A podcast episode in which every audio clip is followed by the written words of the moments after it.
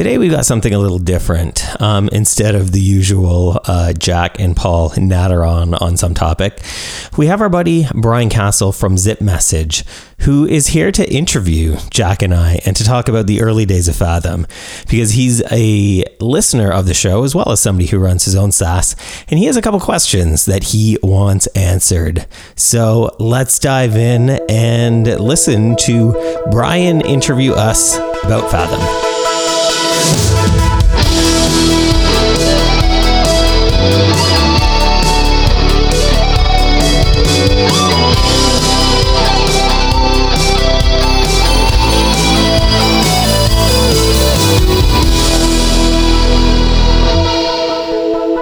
All right, and away we go. Uh, hey, Brian, it's good to see you. It's good to have you on the show today.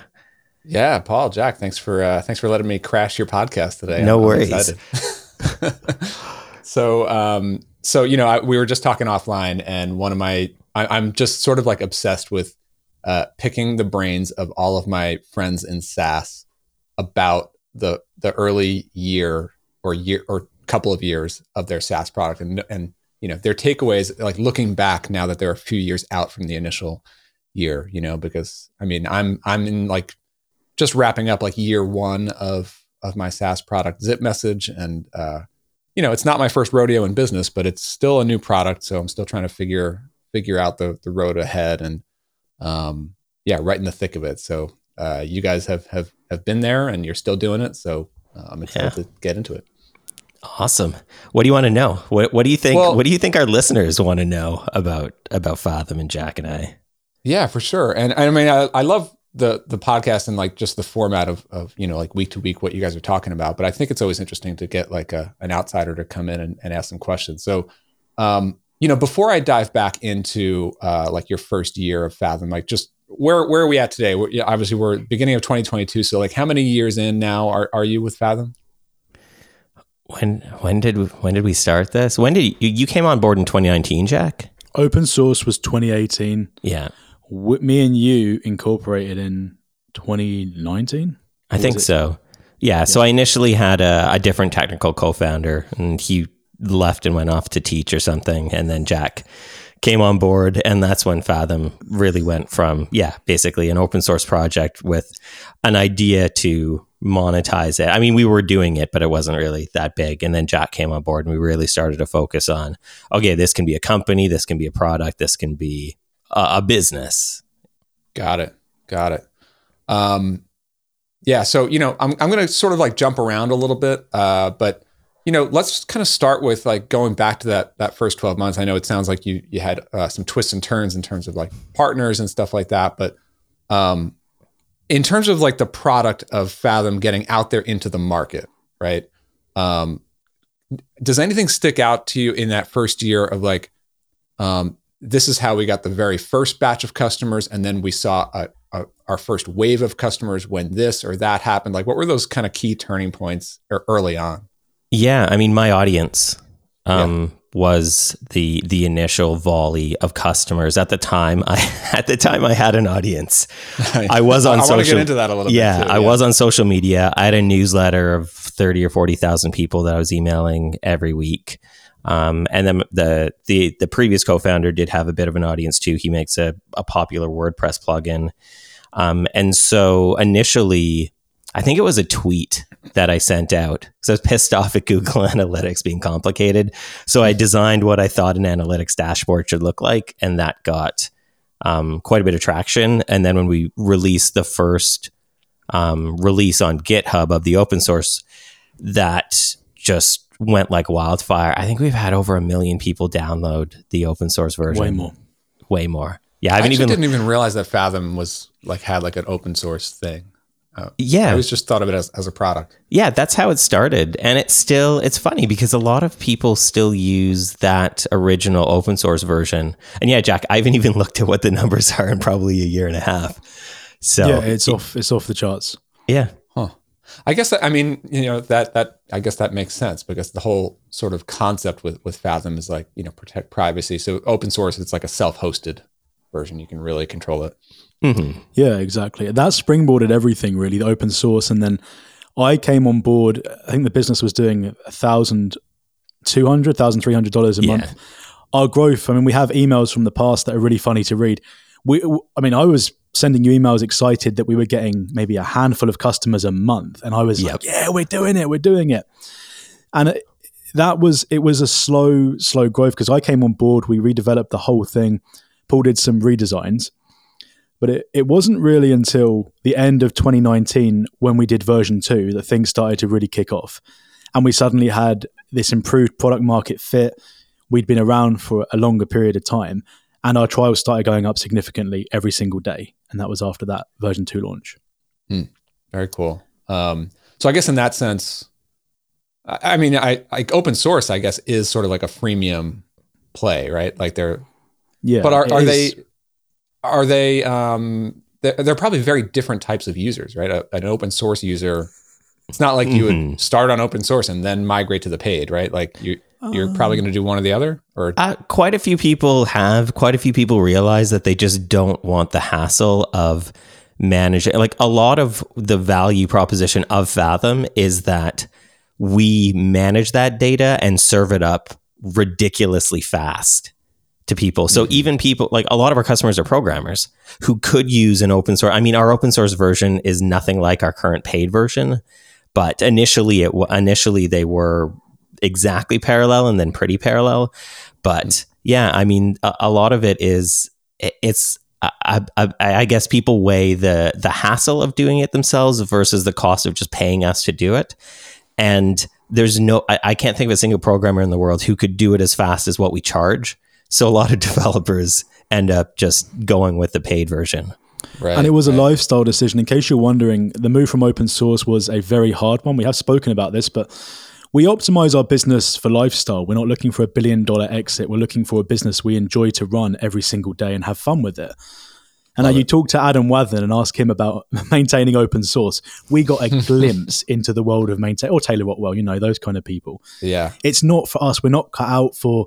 Uh, there's a lot of lack of gratitude from some people, and it's a not not all of them. Open source is great as well, but it's just we're not really cut out to do that. I don't think. I mean, yeah, Paul, you don't like that kind of stuff, and I don't think I do either. No, I, mean, I mean, it seems like a blessing and a curse, especially looking at Yes. what the what Adam has with Tailwind. It's like it's it's such a great thing, but it's so popular that it, Hmm. it it's so crazy in, in in like the GitHub over there. So people Yeah. just expect so much and it's like you want to deliver like i come from a background of customer service with all the products that i've made and it's like i want to make all these people happy but when there's millions of people using a product none of them are paying anything. And it's like i have a mortgage and a life like i need to support myself. So yeah we ended up having to move um it still exists like it, the repo still exists. It's still popular. Uh, we will actually be doing some bug fixes, uh, some minor things at some point, but yeah, we moved our, the focus to paid, and actually that that was kind of where like that started to really gain traction, especially with people who could do the open source version. So we figured, okay, this makes sense. Like we can, based on the type of business we have, where it's really just Jack and I and a couple freelancers, we can manage this. Like we can maintain it. We have thousands of customers, and Jack and I can handle support with paid customers. So it just made a lot of sense, I think. yeah, And one So- one additional thing I'll add quickly, Brian. Open source is often uh, self-hosted stuff is great for control over data, right? Personal data being sent back and forth, people love that. We don't store any personal data, right? We anonymize everything. So there's no real gain for self-hosting and we actually say to people, you know, self-hosting is good for people with Fathom this is. Self-hosting is good for people that have more time than money. And I mean that's that's blunt, but it's true. Like, why would you not use a service that anonymizes data that where we've got a DPA, and a data processing agreement in place?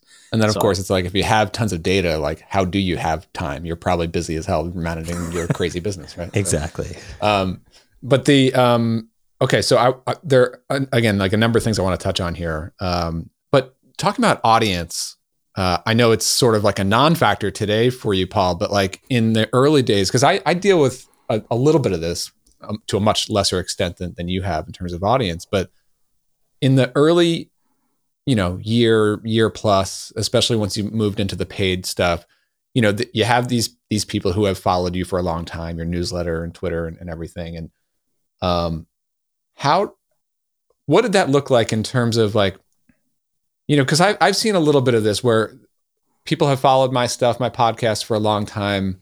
They become customers of my products, and some of them are like great long term customers, and some of them are just buying it for a couple of months just to kind of follow along with the story or or they hear me talk about it they want to kick it around but they don't actually have the pain that the product solves. Um, I, I, found with zip message it's it's it's actually uh, more of a widespread problem solver for more people but I, i've had previous products where i get that like false positive signal from from you know audience members who just buy it uh, but th- it's not actually solving a real problem for them. Um, I'm, I'm curious to hear uh, any any feedback on that. Yeah, I mean, I'm sure there there was some of my audience that that churned out because they're just like, oh, this is just a new thing that Paul has, and Paul has released lots of products over the years of, of, of running the newsletter. But it is actually like when when you say uh, zip message is kind of a universal problem. This is a universal like analytics is a universal problem for people that have websites. Like people want to know how popular their site is, where people are going, where people are coming from. So it, it makes sense. I mean, there are some people, I, I think people churn out if they don't have a business and they try Fathom because it doesn't make sense to spend $14 on a website that makes zero money. Yeah. Like, unless it's driving something else, right? Or like you unless, want to grow it actively and you're yeah. actually looking to turn it into something bigger. Yeah. Yeah. So those types of folks, I'm sure, probably did churn out, but we do have a lot of like our churn rate is so low. Like we have, there's a yeah, lot of customers imagine. that are part of Fat that started with Fathom when it was just me promoting it to my audience, and it's now been years, and I don't even have an audience anymore, and they're still they're still here. So you, guys are in one of those like uh, I, I feel like it's like a holy grail of SaaS products that that have like the set it and forget it uh, yep. feature, right? Like they you could you could get value from your product without really touching it for a long period of time. Well, and it gets more valuable the longer you stick around. Like it gets more valuable to see the trends in data over longer periods of time. Right? So exactly. it makes yeah. sense to stick around. History. Yeah. Yeah, and we have unlimited um, data retention, right? So, like, if people are with us from the beginning, they can go back and look at that.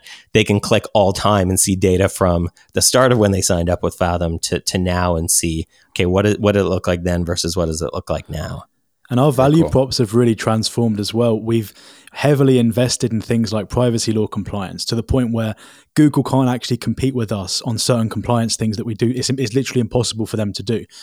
And we're in a kind of privileged position being a Canadian company where we fall favorably under the GDPR. And I'm not mm-hmm. going to nerd out on privacy law and put you to sleep, but that's for every other episode. yeah, it's a competitive edge we've got, which we've doubled down on, and we've invested heavily in this area. We're paying yeah. lawyers here, there, and everywhere, and it's had a huge return on investment because people are seeing this and they're like, "Oh, I didn't even know about X, Y, and Z." Yeah. And, and coming back to the Paul's audience, something else I want to add. Um, and maybe this even helped Paul close up his audience. Um, early days, we said to each other that we can't just rely on Paul's audience because it's only going to go so far. And we knew that Paul can't just send out an email every day you know, saying, join Fathom because yeah. there's only a limited amount of people. So we did invest in the development of additional channels early on. We tried different things. I had a few stupid ideas. They didn't work, but I wanted to try them. And so we were focused on that really early on. And because like Paul did, Paul jacked in his his newsletter. So there's no no promo to it. Forty thousand people. I still can't believe he did it personally, but yeah, you know what, what? were some of those? Uh, what were some of those like early kind of marketing projects or, or things that you oh, tried? Oh, quite, uh, we went all in on social media, uh, LinkedIn, or not Facebook, but Twitter and LinkedIn. We really invested in that. Um, developing our content and how we, we do our content game. We're very value focused. I mean, and we also explored into the engineering area where we we work on something and we think, okay, how can we package this up so that it's going to give value to people? And then the game there, we're transparent about the game. Um, we give out all this information, we share our journey. We don't care if people become Fathom customers or not. That's fine. It's really just about truly helping people. And then it's awareness as well, isn't it? It's like that. And Gary Vaynerchuk, love him or hate him, his jab, jab, right hook thing is really good. Or if mm-hmm. you just jab, jab, jab, jab, jab, and you don't hit anyone, who cares? The point is, we're making a positive, a positive influence on the rest of the world, on, on the development world. So and when, if people you, talk about Fathom, then great. When you talk about like content and sharing the journey, so you're, are you, like you're basically talking about things like this podcast and like mm-hmm. and like kind of building in public and, and sharing the, the, the process. Yeah, we we got attacked, a DDoS attack that hit us and cost us a bunch of money, really caused us some problems. And we both went through dealing with that and we blogged about it and 60,000 people saw it. And whether or not they're going to use Fathom or not, it doesn't matter. They now know what Fathom is if their friends talk about it. And the thing about that article, though, is every article that's technical is written in a way, and we both ensure this when we publish it, it's written in a way that it's going to give value to people. Who cares if they buy Fathom or not? Like, it's good. It feels good to put value into the world. And yeah. Paul writes tons of stuff around privacy and like it's value. And that's how you, you built your audience, wasn't it? With through um, yeah, storytelling value. yeah. yeah yeah. And that's what we do. And we did try out advertising. We tried out Bing adverts. Um, eh, you know, it's not really, it's not amazing, but it was something like, to try. It, you know, with with paid ads, it's like it's so hard, it's so expensive, and it feels like shit at the same time. It's like, you know. I, I, mean, like that's why I, I love that approach to content and building in public. At like, pe- people sort of like love or hate this idea of growing a SaaS product using like quote unquote audience stuff, but it's still people and it's still mm-hmm. stories that people connect with, right? Yeah, um, and that's the background that I have. So that was a that was a thing that I brought to a it. Natural thing, yeah. Yeah, Jack. I'm thinking about doing that more more myself. Like I, I have my Bootstrapped Web podcast with Jordan, but I want to do more of this, just conversations with lots of people and share it out. And and you know it's awareness it is. not it yeah. i mean uh, that's how i see everything and paul said something to me early on we had an article go viral on hacker news and i'm like no one's signing up no one's signing up and paul says to me well it's a long-term thing this isn't just an instant return thing and that kind of switched something in my head so i'm now thinking you know what i'm going to throw out value from my end paul's going to do it from his end doesn't matter if we convert. No, we're not looking for instant convert. Oh, can we measure this? Is this right. going to convert? Who cares? The game we're playing is value and awareness. Well, I mean, Paul, you'd agree with that, right? Value and awareness. Oh, yeah. Yeah. Yeah. I mean, I, have always found that uh, the audience thing of of, share, of being public about what I'm working on, it's it's yes, some of them will become direct customers, but more so, it's they talk about it, they recommend yeah. it to someone they work with, or you know, it's just mm-hmm. awareness, right? Yeah, um, I mean, I was this is this is pre-pandemic, so this is a while ago. I was in a room with um, like seven or eight other web folks, and it, it, got to and like we were all just like introducing ourselves. I think i can't remember what it was i can't remember what the like get together was for. But like everybody in the room was either using fathom or had heard of fathom.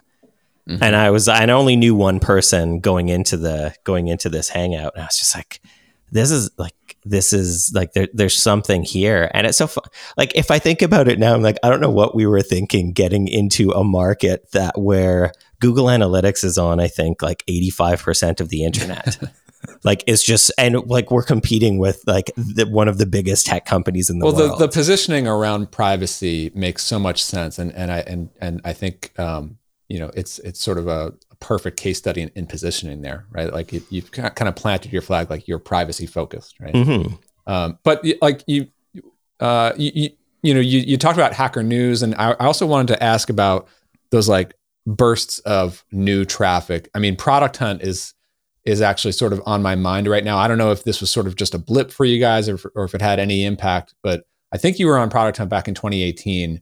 Yeah, I'm, we were on. I'm actually times. putting Zip message on next week on, nice. on Tuesday on, on Product Hunt. Yeah. Um, how did that kind of turn out for you? It did. The, it did yeah. help, I think. Um, but again, product, I don't. Though. Pardon me, Jack. We had a new product, didn't we? Like it wasn't yeah. just uh, the product had better product market fit. I mean, Zip Message looks really polished, so it'll probably do well. But going live on Product Hunt, like it's not going to make or break, right? People put a lot of value on this. It doesn't make or break your product. Consistency and that's what we do. Yeah, I don't think we've had any big big blips. Like, like hacker news stuff, we do get right. We get viral yeah. content. But uh, for us, it's like the compound, like it's the boring compounding daily trials yep. that just like went from like a couple a month to a couple a week to a couple a day to more than a couple a day, and it's just mm. like yeah. It's just that slow growth and boring growth. Exactly. growth. And the, the, the, the long, paying slow ramp. Yeah. But I mean, you know, again, thinking about that first year or two, I feel like there usually are a couple of of those early blips, like whether it's a, the first time you hit a, a hacker news viral thing or or product hunt does really well or some influencer shares it once, right?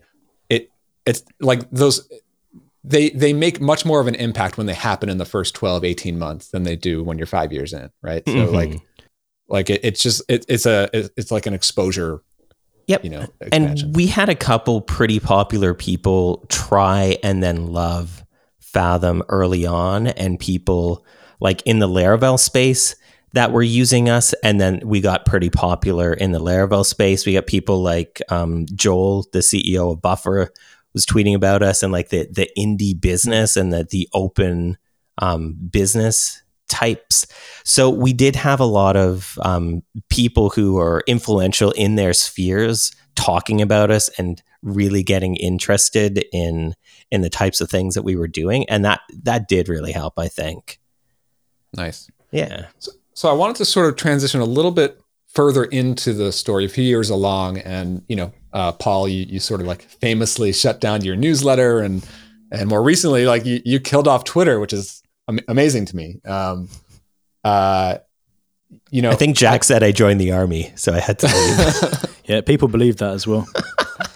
Well, I mean, I wanted to ask a little bit about the the impact of foregoing the audience impact for a while, but even before that, I'm I'm I'm actually curious about when like when did Fathom start to really click in terms of like, okay, this is really a sustainable business that we are going to sink our next several years into, and we feel confident and secure that like this is going to be our focus, and we don't need anything else going on because we're I guess we're past like product market fit. We've got MRR that's that that feels comfortable. Like when was that clicking point or turning point for you? for version two. Yeah, version two for sure. It started like when version two launched, we started to see um, people signing up for Fathom because our other customers were telling them about it. So it kind of shifted from just my audience or just Jack's audience. It, it shifted from people knowing who Jack and I was to people knowing our customers and signing up. Like it, it, oh, it kind of removed Jack and I as the main sources of signups. And then yeah, when the when the revenue grew to a point where Jack and I could be like, oh, we could pay ourselves a salary now.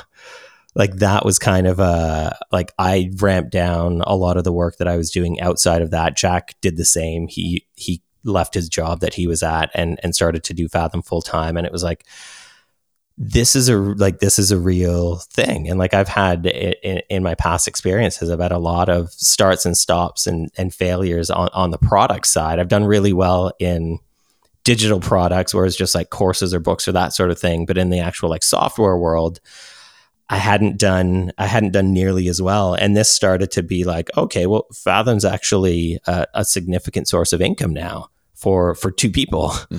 right? And like it was like okay well now this can be our, our focus. And then we we both kind of got really dialed into it.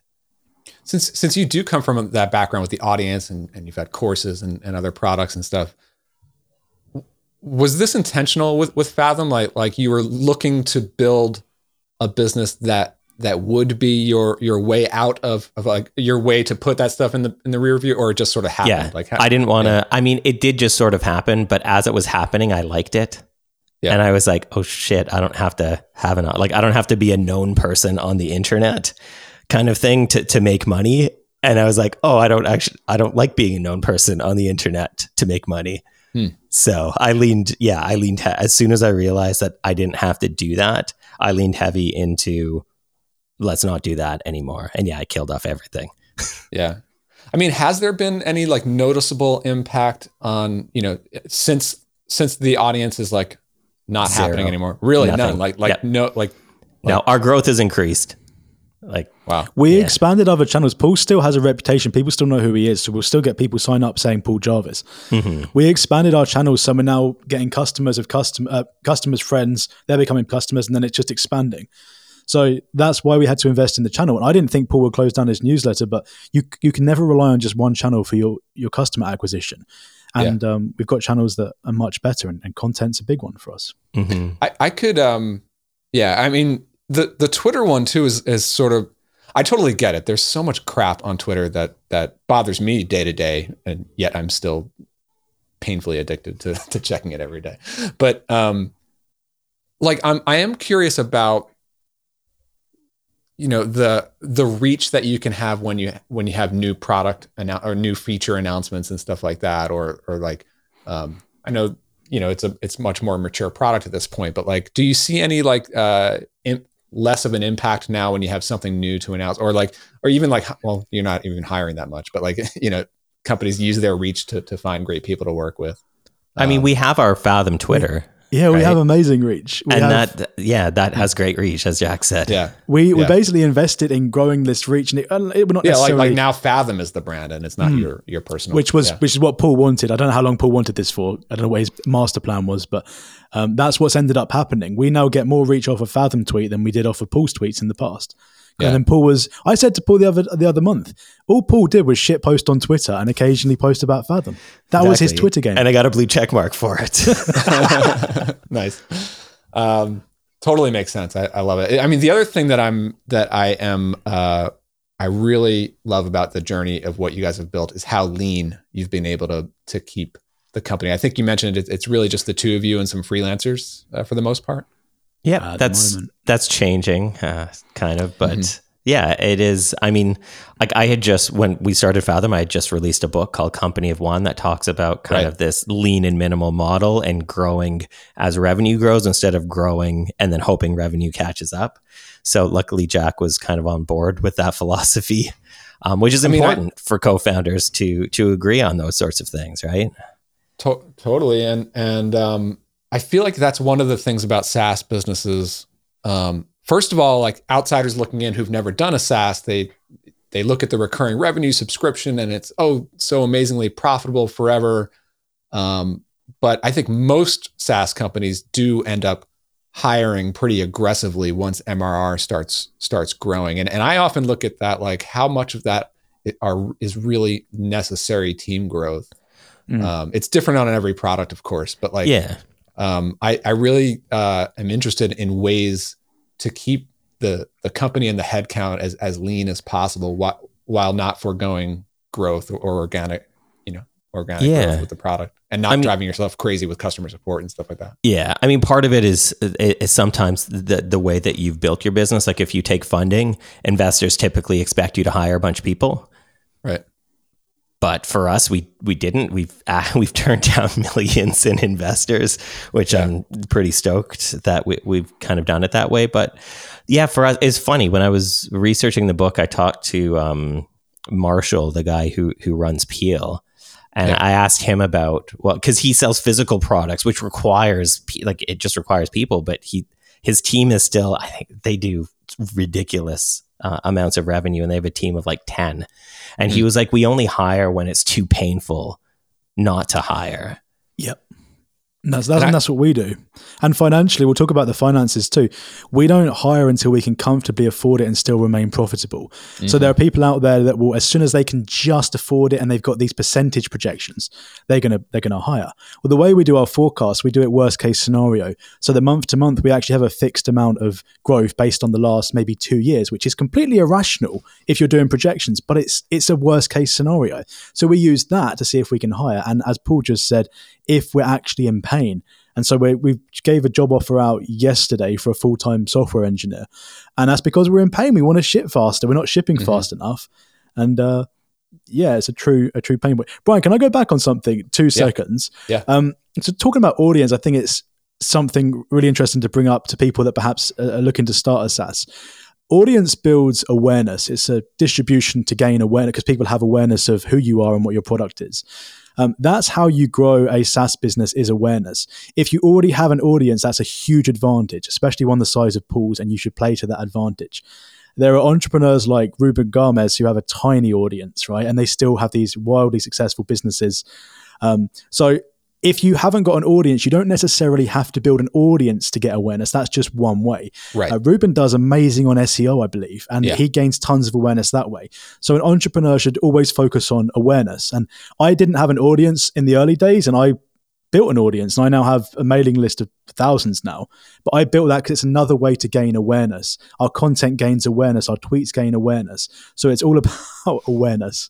I, is- what I wanted couldn't agree more. I, I think it. I I feel like for different founders, it's like just play to your strength. You know, Mhm. um, Yep. I mean, Ruben is like a genius when it comes to to SEO uh, Yeah, he is. growth. You know, but like um, yeah, I mean, you know, I, I think like e- even without like actively uh, growing a personal brand, you can still get on the mics on a podcast and share your Yes. journey. If, if and and and like that's what I relate to too is as like a, a, a form of of of getting awareness and like that's a strength, right? And Yeah.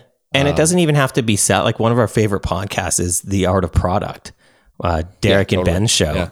And like they just catch up and talk about what they're going through and what they're dealing with. And it's like, this podcast is amazing. yeah, I heard them talking a couple episodes ago about like what can we do to to like improve or grow our, our podcast, and I was just listening to that thinking like, well, don't just don't change anything. I just want to like keep hearing it, however you're doing it. you know? Agreed. Um, awesome. So, uh, yeah, I mean, again, like getting back to like the lean stuff. Um, Jack, you said you guys are just about to bring on uh, an, an engineer. Um, I, I like I found, and, and like I think that's also like sort of like the common misconception. I first of all, it's like I can't believe you're just bringing on the first engineer besides you now, but um, I feel like that's the, the the other common misconception with SaaS. It's like, okay, want to go faster? We need to increase the headcount on the engineering side. Like it, like shipping faster, we need more heads on keyboards knocking out code. And and in my experience, it's me plus one developer, and me and him just ship really really fast. And I feel like adding even one more developer beyond us two, it, it will slow us down, not speed us up. Um, it has to make sense. It has to be approached in a strategic way. Uh, one of the things I'm doing right now, and for the next two weeks, I'm writing tests for our entire code base so that a developer can come in and can confidently act- actually change stuff. Um, you have to, re- you can't just casually hire someone and hope they can just run with it. You've got to be really Yeah. strategic. And yeah, you should be careful. Like it's, Uh, we like I said, we know people that have hired too aggressively, and they've got huge, huge, huge bills each month that they're paying for salaries, and it's it caused them issues because they're not growing how they expected to grow. Because they they always think of the positives, get a new developer, all these new features. There's extra responsibility there. It's going to take away some of your time, so you just need to have a more yeah balanced view on it. I think.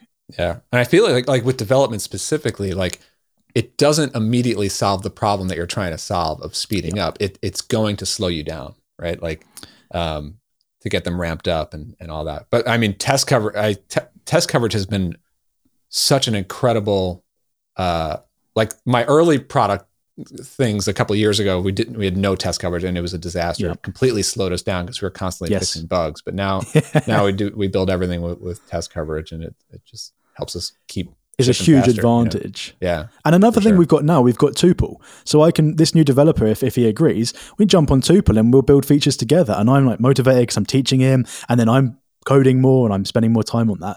So like, there's pros there too. But yeah, it will Love be a learning ramp for him to work independently for sure. Yeah. yeah all right so just like a couple uh, final ones to, to kind of wrap us up here um Sure.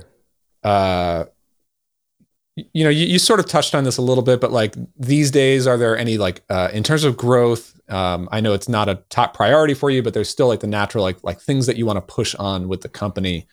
Um what what is what are what are those things? Uh is it still like word of mouth? Are there any like new uh, areas that you're trying to grow awareness or anything like that I mean, I think it's it, we we were now in a place where we've existed for for several years, and we can kind of see what works and what doesn't. So a lot of what we're working on now is optimizing the things we already know work, right? Like content and storytelling. Jack and this is what Jack and I do really well, and so pushing on that and seeing where we can kind of evolve and expand on that. So we have another writer that we're that we're basically um, working with to to help us tell tell our story.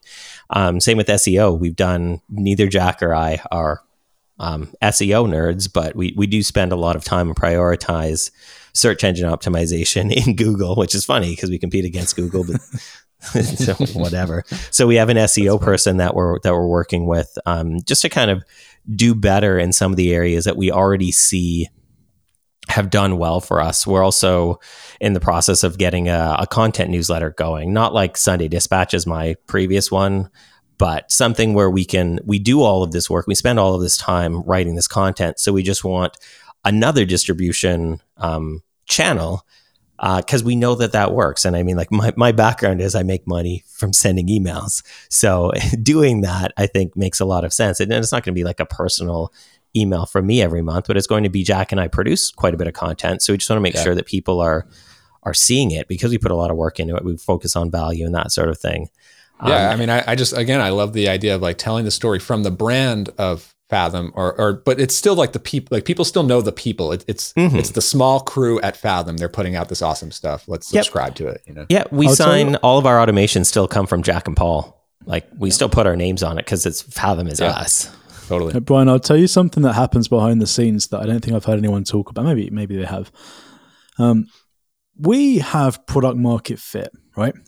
We have solid product product market fit in certain areas. We're, we're, hitting it on nail on the head, especially EU customers, uh, American customers that value privacy. Nail on the head. They'll sacrifice uh, less complexity, less all these special features to get the core stuff of what they need. Right.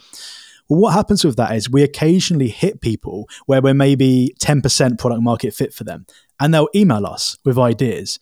And so we've got this funnel of ideas coming in, which we can process and we can strategize to say, oh, yeah, we'll go after, go after this market because there's enough people asking for this thing. so what we're doing, say our product market fit is a small circle, we're slowly but surely catching other people and expanding. And um, you know, we've had lots of features. People want things like user journeys, anonymized. Uh, they want tracking. We had a, someone asked us for tracking across sites. They had a marketing site and an application. Mm. Well, I want to track my ad, adverts to the thing. So we introduced multi-site, but then multi-site caught another segment that we weren't anticipating. And so we just got this ball that's just growing. And all we have to do is just uh, be reasonable in our thinking and listen to what's coming in. And Paul's a, Paul's a better filter for this than I am because I want to do everything. And that's one of the advantages we have in Fathom. Paul's older than me. So he's got a kind of a slower. Thanks for throwing that in approach. There. well, it, it, it's good. It just works though, because I'm like a bulldog. I want to attack everything, and you've got a more calm. Like I've pushed you to do things you wouldn't do, and you've stopped me from doing stupid stuff. Yeah. It's a good balance between co-founders, and we play off each other's strengths. I feel like that feedback and customer requests. It, it, it feels to me like such a such a blessing and a curse sometimes. Like you, you want to see it. You want to see the activity. People are resonating with the product. They mm-hmm. they're expressing their needs and and their wants for what the, what they want this product to be. I, I get them every day with Zip Message, um, but it's I, am you guys probably see a, a, bit of this too, where it it is sort of like a horizontal product. You're not like niched. I mean, you have the privacy angle, but it's there are all sorts of different websites and industries that would use Fathom, right? And and yeah. I'm seeing that with Zip Message where I get all these requests from like coaches and communities, and then others from like SaaS teams, and others from like you know client services, and uh, um, I'm I'm still trying to make sense of like where to put the energy on satisfying these requests, uh, where where it it works. You know, but, one of our biggest things there is that we look for uh, when we're thinking about new features because we're still in the phase where there's a lot of things that we want to add to Fathom to make it as valuable as possible. Like Jack and I agree that we're not at the place where we're kind of finished building the product and where we can just focus on refinements. And so a lot of the times when we get feature requests from customers or from non-customers or or looking at things like our roadmap form that we have is will this feature that these people are asking for be something that could benefit all of our customers or just like mm-hmm. the 2% of customers who are in this market who just need this one specific thing. And it doesn't mean we don't build those things, but it just means that we tend to prior if, if if all else is equal, we tend to prioritize the things that okay, what could all of our customers get value from in terms of the next feature that that we add to the product. But it yeah. is hard. Like it's it's hard. Yeah. It's hard, but it's it's like super fun to work on that kind of stuff. Like I yeah. I, I like trying to doing like the like the detective work of like, all right, somebody yeah. sort of mentioned this, but what they really need is that, you know. Yep. And we with um with the the feature that Jack just mentioned, that the multi-domain, we had I think five or six customers in a week ask for something that this would accomplish. So I mocked it up and I sent the, I sent those customers a mock up. I'm like, is this like this this thing? This is what you would use? And they were all like, yes, like in all caps, yes, this. And we're like, okay, right. so this is like this go. makes sense. like we understood what our customers were wanting and then we build it like i literally mocked it up and sent a, a like a photoshop mock up to our customers yeah and it was this morning working yeah go ahead jeff I was going to say we were asked for our API since we started the business. API, please, API. We we didn't ignore it. I was just concerned whether our database could even handle it. We move to a new database and then we launch the API. And what happens? Things blow up, and and people are on Twitter. They're building things, open source packages, people tweeting about it. Everyone just goes nuts over the API and uh, and that's helped us grow a ton. We've got we've now got different product market fit where people are utilizing our API to do capacity planning. They're doing some stuff we didn't even think about, and they're yeah. paying us good money to do it. And so, I, awesome. one of the examples too is imagine that your partner says that they they need something from you. They like really need something from you, and they say it to you hundred times and you don't do it. Well, what happens then? They they might leave.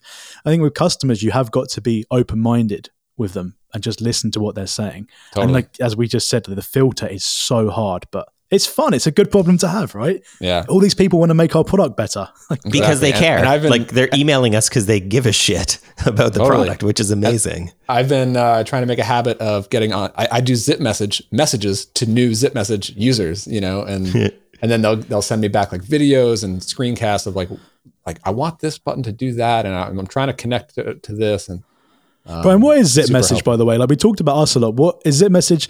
It looks like you record yourself. So say I wanted to show something to Paul, I could send him like a zip message of me doing something, and it's it's effectively asynchronous versus me having to jump on a, a call with him. Is that right? Exactly. It's it's asynchronous video messaging. Um, so you know, it, the the popular one is, is Loom. It's kind of similar to that. The, the, big difference is that it's really made for the asynchronous back and forth. Uh, mm-hmm. So you can record and send something. They can record it and, and send it back. The other thing about it is that it's it's frictionless for whoever you want to send it to. So so it's great for like sending to a customer and getting them to record their screen and send it back to you, um, or working with clients or freelancers, and um, you know they don't need to download or install or sign up for anything. They just hit the browser link that you just sent them, and you can get your personalized link. You know, like um, you got a Chris Lema stuff. testimonial. That's awesome. Have you seen that, Paul? yeah, no, Chris, Chris, Chris, is, Chris, is, a good friend, and and, and he's been amazingly supportive of. of Chris is amazing. Year, so yeah. I love Chris. Nice. So why did you build? Uh, we're just going to turn it on you for a sec. Why why why does Zip Message exist? Like, what was that yeah. initial thing for you? Um, it was a shiny object idea about a little more than a year ago. Um, I was doing customer support for uh, my other SaaS product, uh, Process Kit, and I wanted an easy way to send a customer a link to, hey, can you just record your screen and show me what you're seeing? Eh, without saying, hey, can you go sign up for this tool over here so that you could record a video and drop it into Dropbox and send it over here and you know, didn't want to do any of that. So that was the initial idea. But then when I launched it earlier last year, like that, it solves that problem. But people saw the way that I designed it with the asynchronous back and forth threaded down one page, seeing like video, video, text response, audio response, all on one scrollable page. That's what really started to resonate with people visually because the other tools don't really work that way. Um, so, you know, then over the past year, especially with everyone working remotely now, it's, you know, async. That that's what it's all about. So, um, what's your biggest challenge right now that you're willing to talk about publicly? Biggest challenge, um, you know, it, had a good first year in terms of traction, like much much more traction than any of the other software products that I've done before. Um, you know, in a faster amount of time. So that feels good. That I'm still not yet at the at the point where we were talking about earlier, where it's like this is a business that is absolutely working, and it, and I'm going to be sinking into this for five, ten years. You know, um, I'm I'm still in like that survival mode of got to get the MRR up to to get to get this to be a sustainable thing. I mean, again, good first year. All the signs are pointing in the right direction, but it's a matter of uh, of, uh, of of just you know getting more exposure for it, staying focused on the product, moving as quickly as possible, which I, I feel like we do a pretty good job of. Um, uh, the other thing that that's sort of new to me, I, I again, I, this is probably a whole other podcast for you guys, but like, uh, it is a it does have a free plan with with a freemium model, so it is very much like that product led growth. You know, you start using it, you share a zip message with someone you're working with, they start using it, and and so I'm focusing a lot on making the product really usable and really shareable in in your early experience. So that's sort of a new uh, challenge to, to design. Freemium's for, you know. hard. Yeah, We how got is grilled on support? Oh, sorry. Go ahead, Jack. Well, I was going to say we got grilled on that because this lady was coming at us saying, "Oh, you just need to learn how to convert freemium," and she might be right, but she's also consulted for companies with hundreds of millions of dollars of investment. Yeah, You're- freemium is new for me, um, and I only switched it to freemium like two months ago in November. Um, and and it hasn't. The support load is not actually bad because Zip Message is super simple. It's not a complex product. Like you sign up, you click a button, you're recording. Like it's doesn't. Your It, freemium is so generous, like unlimited conversations, uh, It's- message it's a- history. yeah, it's it's li- it's limited in certain ways, and and so okay. um, like basically the limits right now are free users can only record for up to one minute. Um, and after, and when you upgrade, you, you have, you know, you can have unlimited, uh, length of recordings. The other thing is you get your personalized URL. Um, Hmm. you can't reserve your own name on, on free. If you want to get zipmessage.com slash fathom, you know, that, that would be on a paid plan. Um, there are, there are That's team generous, features. There, there's other stuff. Um, That's still really generous. I mean, that's a Yeah. That's a good. but the but you know what well what really made me nervous about it was like when i switched to free it was like is anybody really going to upgrade to premium um and for the first like two or three weeks it was a little quiet like only one or two conversions and then november into december it really kicked up. And, and we're actually seeing this is it's still very new but we're actually seeing a really good conversion rate up up to premium. Like there's multiple limits that they bump into whether it's that one minute recording or inviting team members or they want we do automatic transcriptions on unpaid and, and stuff like that. So um you know it, they're, they're different. And like right now they they are convert and it's it's it's just the type of product that i feel like needs to have a free plan to to get them using it and sharing it as much as possible because before that we had a trial which if they don't convert after the trial then it just limits the pool of people who could share it you know Yeah, I guess by by virtue of what the product does, it's shared. So Exactly. it Yeah. that makes sense. Are you an engineer or are you are you engineer? I am uh, I, I am now sort of full stack. I come from very similar to Paul, design background, uh, web designer first, front end first, and then in the last few years, I I uh, learned uh, Ruby on Rails stack. Don't get any ideas, Jack. no, but that you know, my developer is much stronger on on the back end stuff than, than I am. I'm, I'm more on the front end. How are your how is support from your free users versus your paid users? As in, who send are- are free users sending in, you know, Oh, exhausting, um, horrible? T- No, it's not. Um, it's it's really not too bad. I I get the support that I get now looks more like feature requests more more often than anything else. Um, and we know all it- about that. less so now, but a lot of them were like bug reports. But that was like earlier last year when it was super Yeah. young. Um, we we've kind of you know worked out most of those kinks. Um, what what I I think what like the fear that I have every day with the product is like what am I not hearing from the customers? Like what's happening in the product? What's causing somebody to try it and then drift away without ever contacting me? I'm trying to really understand that. You know, um, uh, I mean, we see decent conversion rates on, on everything, and I've made some product changes where getting free users to actually record a message and send it, uh, and and increasing that metric, if you will. But um, but still, I think at with a free product, that it's probably natural that you'll get a lot of free users who try it once, they're not satisfied in some way, and that's enough for them to just go away. You know, um, and I'm trying to figure that problem out too. yeah, no, that's interesting. This looks like a cool product, though. Yeah, thanks. Um, well, this was this was fun. I'm I'm always learning a lot. I, I love kind of following the stories of, of folks like you guys. So, uh, you know, keep at it. I'm I'm going to be keep you know continuing to tune in. Uh, thanks for letting me crash your podcast today. This was a lot of fun. no worries. Thanks for asking us some questions that our other listeners are probably curious about too, man. Yeah, thanks so much. cool.